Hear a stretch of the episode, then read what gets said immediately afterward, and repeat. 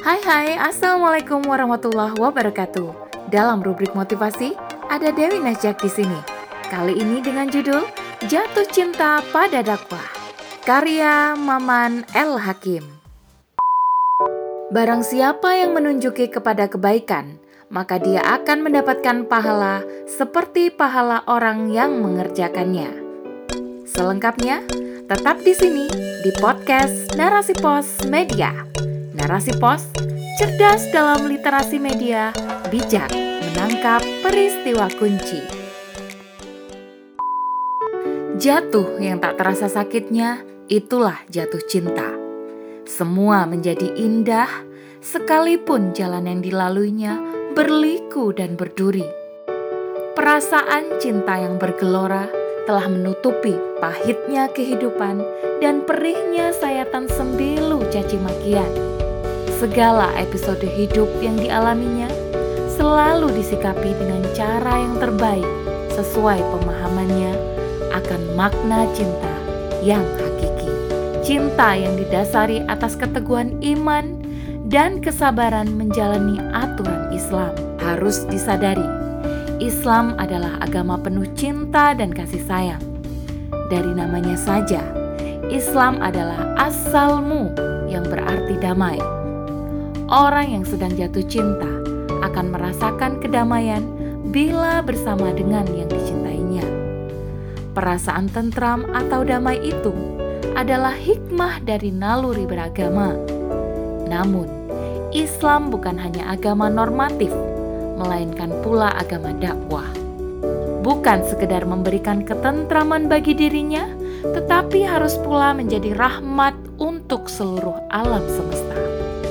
Itu, Islam meliputi akidah dan syariah, bukan hanya mengajarkan perkara ubudiyah, namun juga menyangkut muamalah, hukum jinayat, dan ukubat lainnya. Aktivitas dakwah adalah seruan untuk menaati hukum-hukum Allah Subhanahu wa taala tersebut yang sifatnya individual maupun dalam dimensi sosial, komunal, dan global. Karenanya, kewajiban dakwah ini adalah tugas individual, jamaah, dan juga negara atau daulah. Seruan dakwah dibatasi pada dalil tentang amar ma'ruf dan nahi mungkar. Dalam hal ini, Profesor Dr. Hamka menjelaskan di dalam kitab tafsirnya Al-Azhar bahwa makna kata ma'ruf diambil dari kata uruf yang berarti yang dikenal atau yang dapat dimengerti dan dapat dipahami serta dapat diterima oleh masyarakat. Dakwah yang dipahami maksudnya disampaikan dengan bahasa kaumnya, dalam arti dakwah yang mencerahkan pemikiran dan terpuaskannya akal.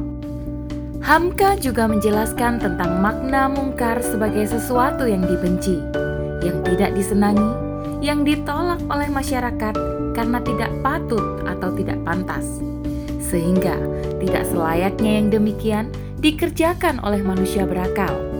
Agama datang menuntun manusia dan memperkenalkan mana yang ma'ruf dan mana yang mungkar. Makna kebaikan atau ma'ruf adalah kebaikan yang nyata dan dirasakan, sedangkan makna mungkar adalah sesuatu yang buruk dan manusia berusaha untuk menghindarinya. Segala kebaikan dan keburukan Sudut pandangnya bukan dari kacamata manusia, melainkan dari Allah Subhanahu wa Ta'ala yang telah menciptakan dan mengatur kehidupan manusia dan alam semesta ini. Tidak ada kebaikan jika Allah Subhanahu wa Ta'ala tidak memberikannya pujian, sebagaimana Allah Subhanahu wa Ta'ala juga tidak akan menetapkan itu sebagai sebuah keburukan jika tanpa ancaman atau hukuman. Meskipun begitu, betapa luasnya nilai-nilai kebaikan dibanding nilai keburukan. Bahkan, sekalipun manusia melakukan keburukan, Allah Subhanahu wa Ta'ala masih membuka jalan kebaikan melalui pintu taubat agar manusia kembali kepada jalan Islam. Manusia tercipta dari setetes air yang hina, mudah berkeluh kesah, dan cenderung lalai untuk berbuat dosa. Karena sifat insaniah itulah yang membuat Allah Subhanahu wa Ta'ala membuka pintu ampunan selebar-lebarnya. Dari Anas bin Malik radhiyallahu anha berkata, Aku mendengar Rasulullah Shallallahu alaihi wasallam bersabda, Allah Subhanahu wa taala berfirman, "Wahai anak Adam, sepanjang engkau memohon kepadaku dan berharap kepadaku, akan aku ampuni apa yang telah kamu lakukan." Aku tidak peduli wahai anak Adam, jika dosa-dosamu setinggi awan di langit, kemudian engkau meminta ampunan kepadaku, akan aku ampuni. Wahai anak Adam, sesungguhnya jika engkau datang membawa kesalahan sebesar dunia, kemudian engkau datang kepadaku tanpa menyekutukan aku dengan sesuatu apa pun, pasti aku akan datang kepadamu dengan ampunan sebesar itu pula. Hadis riwayat Tirmizi. Ia berkata hadis ini Hasan Sahih. Pemahaman yang benar terhadap ajaran Islam secara utuh dan menyeluruh akan menjadikan orang bersikap bijak dalam menyampaikan dakwah. Tidak akan mudah memfonis sesat dan perkara yang ikhtilaf sebagai pemisah tali persaudaraan. Dakwah adalah seruan mulia yang disampaikan dengan hujah dan adab yang mengikuti suri tauladan Rasulullah Sallallahu Alaihi Wasallam. Barometer keberhasilannya adalah tertanamnya pemikiran dan pemahaman Islam yang melekat dalam aktivitas kehidupan. Jatuh cinta pada dakwah adalah ekspresi dari naluri beragama. Jika pemahaman agamanya benar, maka ia akan memiliki sudut pandang kehidupan yang benar pula. Tidak akan mudah terpengaruh dengan bisikan hawa nafsu, pemikiran sesat manusia yang membuat aturan hidupnya sendiri dan akan selalu tegas menyampaikan seruan dakwahnya, sekalipun berhadapan dengan kekuasaan. Justru ketika dakwah telah berhadapan dengan mereka yang memiliki tampuk kekuasaan, di situlah sebaik-baiknya perkataan orang yang menyeru kebenaran, bukan untuk membeberkan keburukan pribadinya, karena haram untuk menyebarkan aib saudara sesama Muslim melainkan perilaku kemungkaran dan kezalimannya kepada rakyat.